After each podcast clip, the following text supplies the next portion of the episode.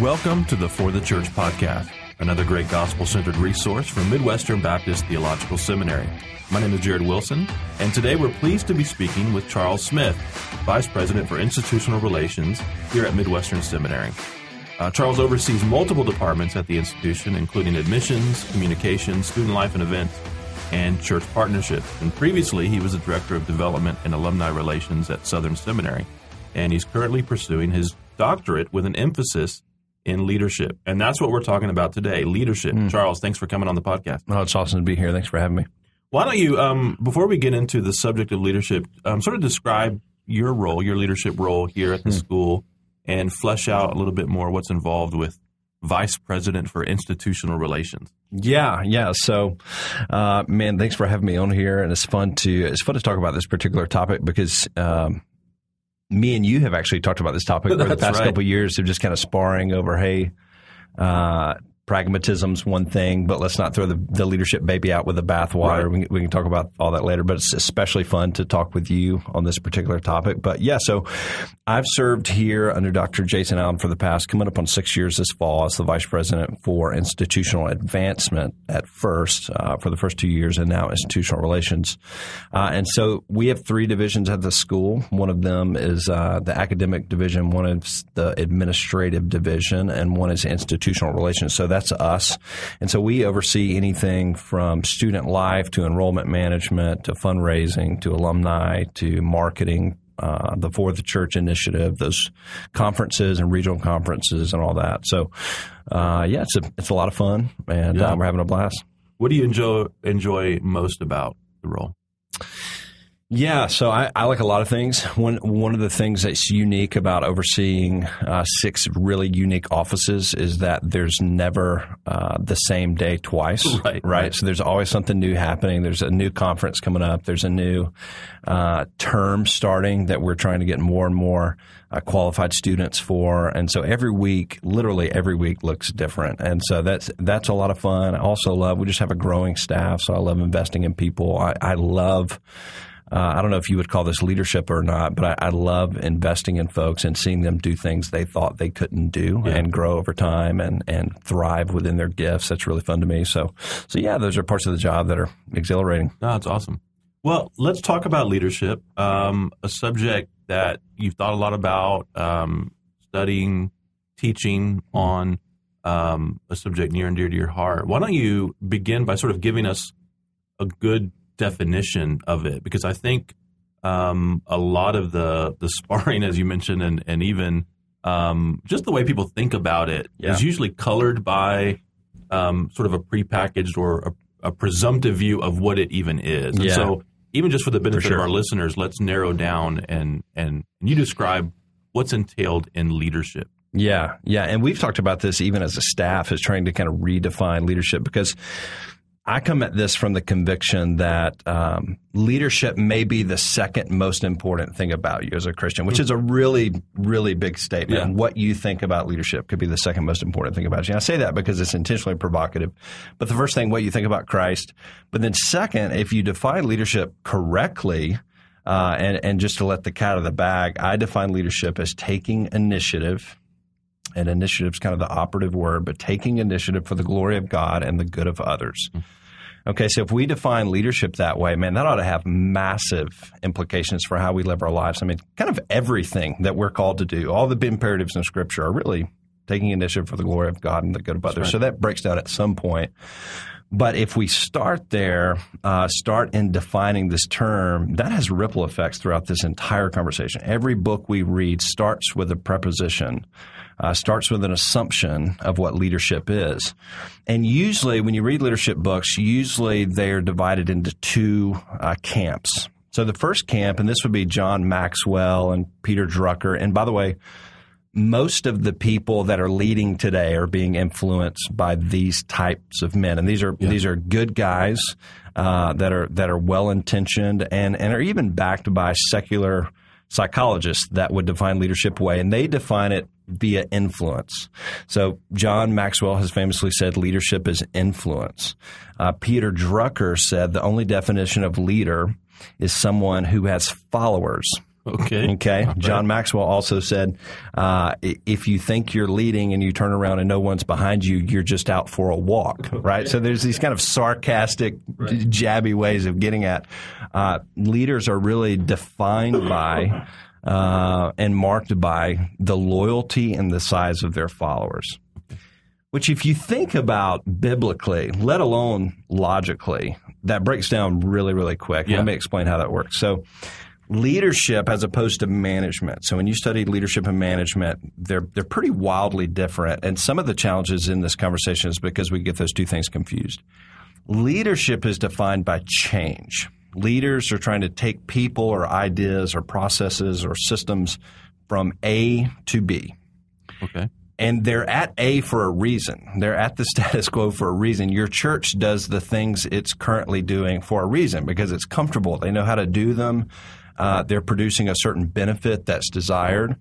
And leaders come in and say, for whatever reason, whether it's we, I feel led by God or perhaps a, a wrong reason, but we want to move to B. And if your very identity as a leadership is defined by whether or not they follow you and how many they follow you and how they feel when they follow you, you're really not leading them at all. You're following them. You're, yeah. you're following the pack, right? So the leader very quickly, unwittingly becomes the follower. And we even see this – I mean, we see this in politics all the time where we're driven by uh, polls. Well, that's not leadership. We're really just defining, hey, how many people will go along with me if right. I do this? Right. Okay, we'll do that. Well, that's not conviction. Uh, and and – Technically, it's not even leadership. And uh, so that doesn't mean leaders exclusively do hard things. It doesn't mean they don't care about the followers. It just means we shouldn't define our leadership right.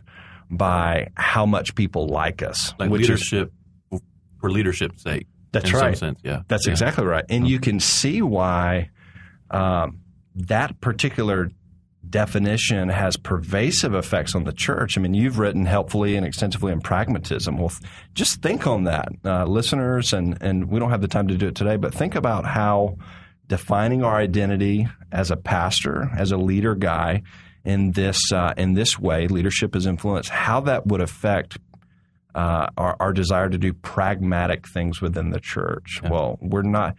The extent to which we have less people in the church is the extent to which my leadership is diminished. And that's a that's a really dangerous place to go uh, when we're called biblically to say really challenging things, really hard things, to speak truth. Um, that that's a that's a difficult camp. So that's one camp. So the yeah. first camp is leadership is defined and marked by influence. The second camp, and this isn't a Jesus juke. This isn't a bunch of Christian guys got together and said, what if we redefine this? This is actually uh, very secular, uh, right? So there, there, there are a lot of textbooks that are being read at M I T right now that would define leadership this way. And this is what I would believe. Uh, and that's initiative. So we said, I define leadership taking initiative for the glory of God and the good of others, and initiative is that operative word. So instead of influence, we think about initiative. And leaders are those that uh, are marked and defined by um, their ability to act first and step out, especially when it's uh, benevolent action uh, and something that could be costly. So when we look through Scripture, there, there's constant account. Think of Hebrews eleven, the Hall of Faith. Like yeah. when you go through and read that carefully, it's this person did this by faith. The next word is is an act, and I would say it's they led. Yeah. You know, Abraham led in this way, and you can go down the line. Uh, that's initiative, and uh, so that would that would be a second count. So just to give you a couple uh, a couple uh, definitions here that are helpful, and these would be, by the way. Uh, if you did a P H D in leadership, these would be some of the top two theorists that you're reading on any secular camp in the United States, just to dispel any notions that this is kind of a Jesus juke. Uh, James Burns, who's got a five hundred page leadership textbook, would say leadership begins when one person takes initiative or one or more persons engage. Uh, Bernard Bass, uh, with a similar platform, says leaders are agents of change, persons whose acts affect other people more than other people's acts affect them. So think about that in yeah. contrast to leadership as influence, where it's really we're kind of following the followers. Yeah. This is much more – they don't mention followers at all. it's and this goes back to leadership compared to management is about change, not about stability. And if that's true, then leaders uh, who take initiative are those that take this first step. Um, and so, yeah, so we, we started with the question of how do we define Christian leadership? Yeah. It's a massive question. I would argue, if we had time, that the building that's burning down around us from a leadership perspective all stems from a faulty definition of leadership. Yeah. So what I like about it um, is something that also, like, I wonder about it, which is it almost democratizes where anyone can be a leader, whereas that's in huge. the previous in the previous definite or in the other camp definition, only those who are able to attract a following or exert influence or what have you. Um, but at the same time, if everyone's a leader, does that mean that, that nobody? I mean, how do we That's the avoid? Question. Yeah. I mean, how do we make it a specialty discipline, or um, maybe specialty is not the right word, but how do we make it distinct without it being, well, now it's it's watered down to where anyone who takes initiative is effective leader, or maybe that's the point. I'm not. Well, yeah, that's a really good question, and and I don't know that we have that. That's almost like a philosophical question, right? But okay. um, but I don't think it has to be. Like, who rigged the game where only certain people can be leaders? Now, there's yeah. a logical objection there where you go, well, if – but this goes back to the definitions. If leadership is defined by having a platform and followers, then logically speaking, only certain people can do that, right? Because right. not everybody can do that. But its leadership is defined by mutual initiation, benevolence, love, being the first to repent, being the first to forgive, being mm-hmm. the first to go to an unreached people group uh, by faith. And it sounds like we're all called to do that, Christians, and, and to jump one foot deeper into the pool. From a from an ecclesiological perspective, the church is the leader. The yeah. church is salt and light. The people are to go out and, and to uh, engage and take initiative to the world around us, right? So that's where, from the logical side of this conversation, that's where that even makes a little bit more sense to your question. Is there is one church, uh, capital C church, and there is one world, capital W world, uh, and the church is called to take initiative for the good of those people and for the glory of God, right? Oh, that's good. And it's, it's I think, also helpful to remember the, the distinction um, that there is such a thing as positionally or, or officially leaders, right? So within the church, yeah.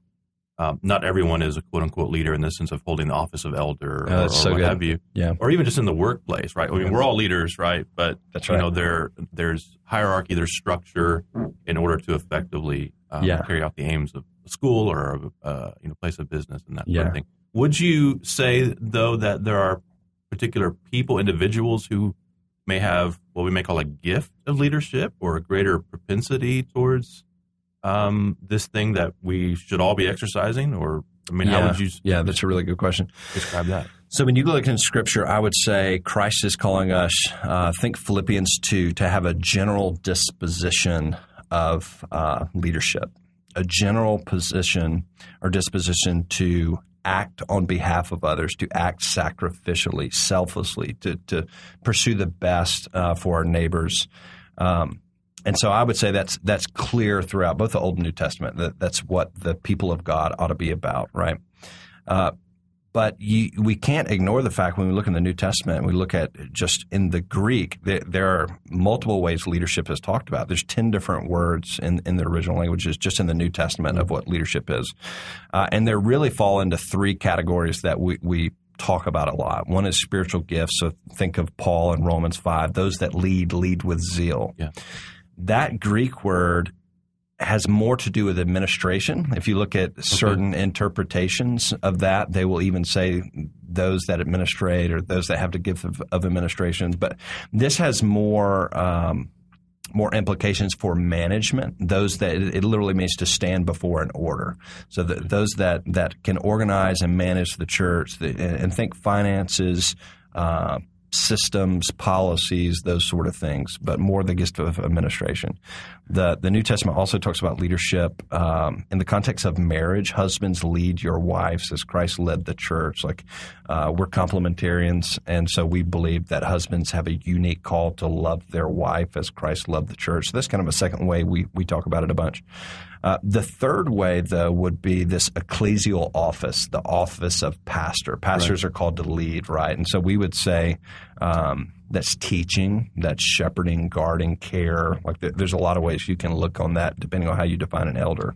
But those are kind of the three ways. What I'm saying is beneath all of those explicit um, ways leadership fleshes itself out, yeah. undergirding that, the frame, the smell, the disposition of that is what I would call leadership as Christian identity. So as a pastor, as a husband, as one with the gift of of spiritual uh, or or gift or the spiritual gift of leadership, I should say, you should all be taking initiative for the glory of God and the good of others.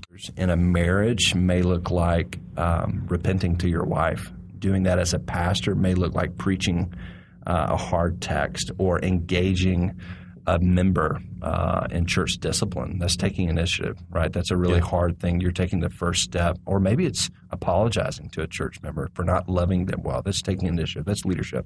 Leaders don't do those sort of things. Or excuse me, people that aren't leaders don't don't do those right. things. Uh, and then the gift of spiritual leadership. If you're organizing something within, within the church, I mean, think about the godly uh, men and women at our churches that are organizing and serving and, and leading in those ways. Again, don't hear me say um, in a pastoral role in this sense, but maybe leading a youth ministry or, or something like that. Uh, they're taking initiative, and they're doing it for the glory of God and the good of the, the people in that group. So uh, those are kind of the three ways we should think about it biblically. But what I'm saying is there's this fourth category, leadership as Christian identity, that's so pervasive throughout both the Old and New Testament.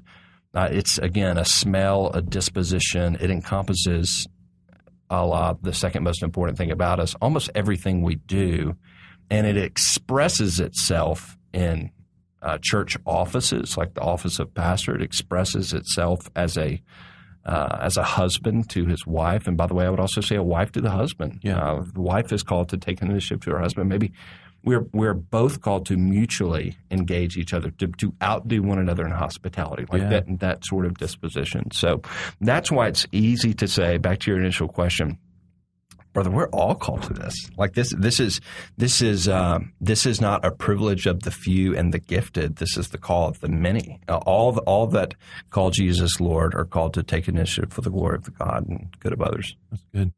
All right, let's take a break now and hear from our hosts at Midwestern Seminary. Midwestern Seminary's Doctor of Ministry degree program is your next step in training for local ministry. The Doctor of Ministry program at Midwestern Seminary is designed to equip and train leaders with a commitment to the local church. With multiple emphases available, including counseling, church revitalization, expository preaching, leadership, and missions, among others, your program provides the equipping you need in practical theology for direct church work and ministry leadership. And because all of our doctoral programs are modular, you don't have to leave your current ministry to pursue your degree.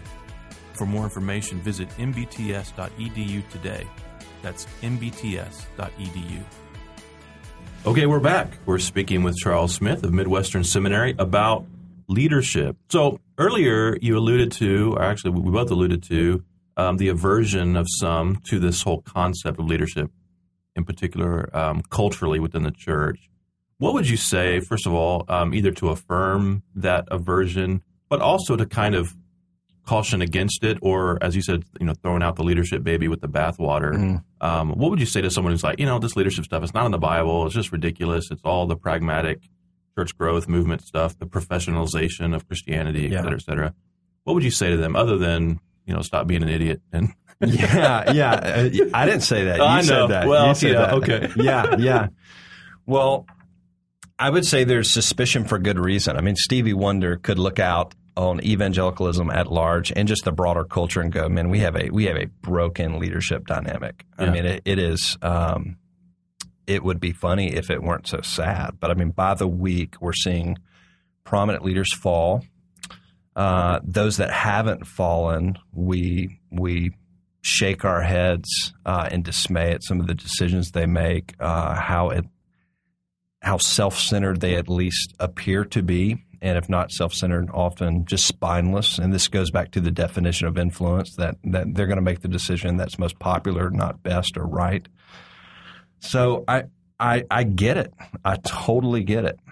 Um, I mean, you, you look out, again, just within our own tribe, uh, there's a lot of pragmatism going on. As I mentioned, there's a lot of uh, leader centricity. You know, how does this help me? How does this help my platform? How, how does this all somehow roll up to my benefit? Yeah. Uh, and then I'd also say there's something more subtle going on, which is good guys have legitimate questions about leadership. There, there are thousands of guys listening to this podcast that are running a church, which implies they do have to organize people. That's they have right. to lead people. They, they're, they're wanting to have a cohesive and gospel-centered vision. And so what does that look like?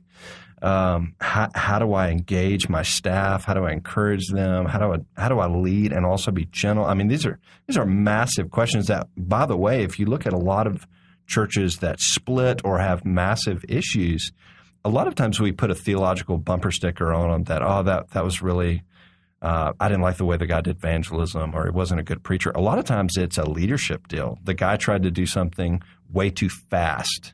Uh, he tried to move the church from elders to deacons, or from deacons to elders, or to remove the flags in the sanctuary, or change right. the you know pulpits to chairs, whatever it is. We laugh about these things, but often they're just kind of basic leadership principles of, yeah. hey, you should have loved them forever, but a lot longer, and got to know them and then right. you before you tried to make those decisions. Well, I'd say those are a lot of those things are leadership lessons that Scripture obviously talks to. Scripture's sufficient, and yet we ought not be scared of all. You know, all truth is God's truth. We ought not be scared of secular voices, or maybe not explicitly uh, Christian voices, that are giving us some insights into just human nature. Hey, this is how people work. This is how right. they relate. This is how they're going to hear this. I mean, uh, why should we be scared of that? And but because of that, I think a lot of uh, well-intentioned books have been written in the evangelical space about leadership that really strains Scripture. So our generation uh, kind of goes to it and rightly goes, this smells funny. This, like, I don't think you're treating the text rightly. That's I right. don't don't think actually leadership is in that, that chapter of the Bible. And I think oftentimes we're right, but those guys, I, I think it all starts with we're not allowed to to to uh, access and benefit from secular voices uh, because, as you pointed out in the past, I don't think leadership as most people think about it, organizing people, uh, growing things, building things, change, all this is the central focus of Scripture. Yeah. And so you do have to do some gymnastics from a scriptural perspective to get to that if you think it is. If you redefine it as taking initiative for the glory of God and the good of others, then it unlocks a world of meaning through Scripture, and you don't have to bend the text uh, to see it there. So so those are some things I'd say. My caution would be, and this is why I'm doing a P H D in leadership, this is why I care about it, uh, is because we can throw the leadership baby out with the bathwater. Man, I am I am convinced that if we're not careful, we are going to unwittingly soften a generation of would-be leaders um, because we've so we've so changed and distorted and villainized the word that we're we're left with young men and women uh, that are trying to lead in areas. Think about young men in the church that they can just look and go, leadership is what's needed. Obviously, God is what's needed. The God, let's assume all that. Yeah. But we need somebody to to faithfully lead in this context, and yet I'm hearing from my heroes that that's always bad. And so I'm I just walk up in the pulpit every Sunday and preach a good message, and that's that's great and primary and good, and that's what we're called to do. Leadership or, or being a pastor is never less than that, but it's often a lot more than that, especially as the church gets bigger and we want to do yeah. things uh, at scale. So that's where I just want to caution us to let's just not throw away the word leadership. Uh, let's just redefine it. Yeah. And I think, you know, sometimes the extremes, um, you know, one of the sort of eye-opening realities for me just in the in the midst of pastoral ministry was seeing that the extremes on either side really come from a place of of comfort or mm. privilege, which yeah. is to say those who are pitching leadership as um, pure strategy, formulaic, pragmatic, what yeah. have you, um, don't seem to interact too much with, with people and how they don't seem to fit the script. Yeah. And those who are throwing out, oh, you don't you don't need that, you don't need those strategies, almost are in the same position. Yep. where, you know, they're not the guy, you know, the pastor sitting at his desk trying to figure out, okay, yeah. I got to move the congregation through this bylaws process or whatever it is. And I know I'm gospel-centered, but yeah. what's the gospel-centered strategy to revising the bylaws? That's right, right. That's right. And and you got people say, no, yeah. you know, you don't need all that stuff. Yeah. So somewhere in the middle is this sense of, all right, leadership according to the scriptures, shaped by the gospel, doesn't involve throwing out the idea of strategy or processes or organization or structure, but has, you know, incorporated in it the pastoral sensibility to to understand human nature, Uh, to be flexible and discerning. Mm. Um, and that's why I think the newer kind of brand, if we can call it that, or the newer school of leadership mm. um, really is a is a good recovery yeah. uh, of the biblical yeah. um, uh, you know, sensibility that, that's there. So who who would you say is doing this well? Like, who do you um, – I mean, if you were going to point our, our listeners to a few key authors and then kind of like what they represent in the in the leadership movement or or – you know, studies, yeah. Um, who would you recommend? Yeah. Yeah. So let me put them into two camps. Sure. One is we're kind of talking about two different things. Most guys that clicked on this podcast because they saw the word leadership uh, are not thinking about the creation mandate to to populate and fulfill the earth and, and some of the things Andy okay. Crouch and others are writing right. about. Uh, they're thinking about, man, how do I how do I organize and grow and manage? And and so from that perspective, there's some really good gospel-centered voices. So let me talk about that itch. Okay. Uh, so from that itch, I would mention um, Crawford Lorette's Leadership as Identity. So he's going to actually kind of do both. Uh, he's going to talk about the identity of Christians being rooted in mm-hmm. uh, this idea of initiation. Uh, Kevin Peck and Eric Geiger. I have this is I teach leadership here at the seminary. Uh, that's that's the first book you're going to read in that class. Uh, it's Kevin Peck and Eric Geiger's Designed to Lead. So they spend the first two chapters really defending everything we've said for the past thirty minutes. That man, this is central to the church's task, uh, is leading and raising up more leaders. And so they do a really good job doing that from a from a biblical perspective. Uh, Peter Scazzero, you've probably read some of his stuff, but The Emotionally Healthy Leader, I think, does a really good job of pulling the pragmatic.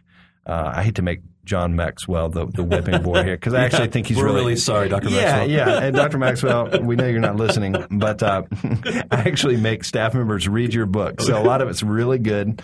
Uh, where he ultimately gets to can be really good. It's just problematic foundationally sometimes. But Uh, Peter Scazzero, The Emotionally Healthy Leader, is a great book that that helps us move from kind of this Maxwellian uh, pragmatism, not to a uh, reluctance to lead, but kind of in this middle position of, hey, this is a good gift of God. This is what it looks like, but we want to do it from a gospel-centered perspective.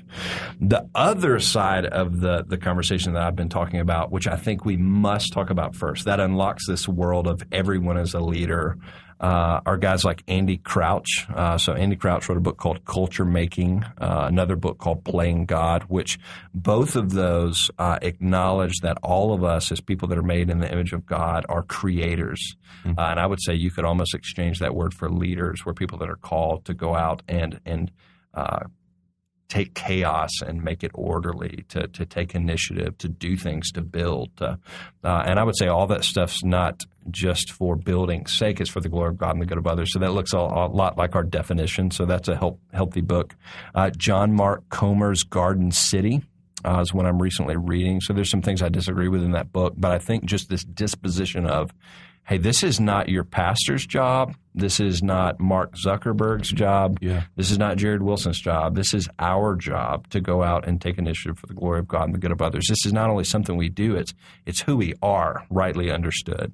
And so he does a really good job at that. And finally, uh, from a biblical theology perspective, I think one of the best books on this topic, there's really not a biblical theology of, of leadership out there, which is amazing. But you think about I B P's series uh, of biblical theologies. Timothy Laniak wrote one called Shepherds After My Own Heart, where he builds a biblical theology of leadership from the Old Testament to the New. Okay. Uh, a lot of that is going to apply strictly to pastors and elders. He's kind of tracing that theme, yeah. uh, but he starts with God himself. What does the creation account have to do with how God leads? And then you know, we go through Abraham and Moses and uh, all throughout the Old, Old and New Testament. And so that's a healthy book if you want to kind of dispel this notion that leadership is extra biblical. Timothy Laniak's a real good person to look at and go, no, this is a pervasive theme throughout Scripture and one that I think we've only uh, touched the tip of the iceberg.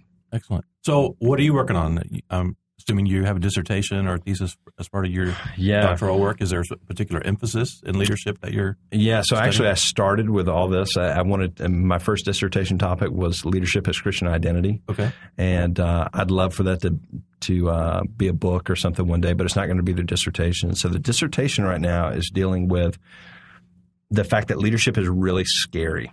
Uh, when okay. we tell people to lead, and by the way, when we tell people to follow us as leaders, we're yeah. asking them to jump into darkness. Yeah. You don't mm-hmm. know what the future is going to look like. This is scary.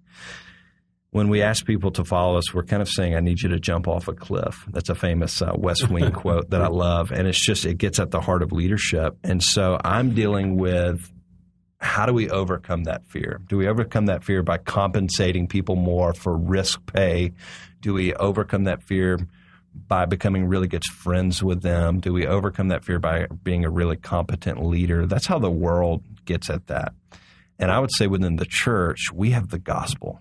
And the gospel tells that tells us that we have a good father and we're his children, and he promises to pre- protect and provide mm-hmm. and care for us. Don't hear prosperity gospel, Jared Wilson. I'm not hearing it. Uh, but if that's true, and I believe it is, that that he is irreversibly and eternally called us and will keep us, then I think that ought to radically shift how we lead and how we follow, whether we take that first pastorate despite we are riddled with fear of what may happen, or whether we go on the mission field despite what we think may happen of our eventual career and our children or whatever it is. Maybe it's preaching your first sermon, the clammy hands. Yeah. I would say your confidence shouldn't uh, calm your nerves. It ought to be the gospel itself that says, hey, yeah. man, I'm with you.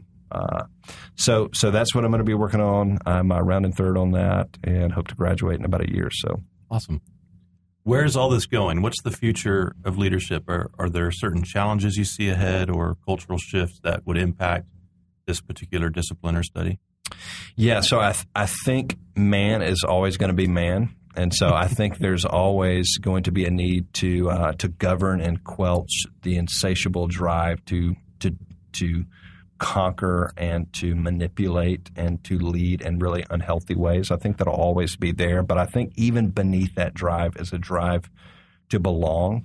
And from that perspective, I think culture is driving um, the acceptability of leading like that um, down. And okay. so I think the natural current is that people are going to want to lead less and less mm. because it's not vogue. I mean, think about the, how um, how – repugnant it is to us at a, you know, hanging out with colleagues and one of them says, man, I, I really want to be the, you know, the next governor of Missouri. Like it, it's just like you're not allowed to want that. Right. When was the last time you had heard a politician say they want to be president? It's yeah. it's culturally not something that we're we're given permission to do. And so I think for all these reasons, you you we're actually going to be in a position to push people to leadership. Say, no, no, no, no. Don't throw the baby out with the bathwater. We're right. actually – it's worse than you thought. we're we're all called to lead, but it doesn't look like that. It looks like Jesus. It looks like washing feet, mm-hmm. not building uh, things necessarily. So um, I think we have a lot of work to do. I'm I'm super encouraged. I'm really, really encouraged, but I think it's going to be recovering uh, trusted voices that are within our tribe and helping them see the beauty of biblical leadership while also understanding its dangers. Uh, that's awesome. Charles, thanks so much for coming on the podcast. Yeah, you bet. We've been talking with Charles Smith, Vice President for Institutional Relations at Midwestern Baptist Theological Seminary. If you like this topic, want to learn more, please visit us online for the church. It's F T C dot co, F T C dot co. You can search uh, categories for leadership and look for posts from Charles Smith and others on the topic. And as always, if you like the podcast, please share it with your friends. Review us on iTunes. Every little bit helps. And until next time, may Jesus be big in your church. You've been listening to the For the Church podcast, hosted by Jared Wilson, managing editor of For the Church, found online at F T C dot co. This resource is brought to you by Midwestern Baptist Theological Seminary in Kansas City, Missouri, where we train leaders for the church.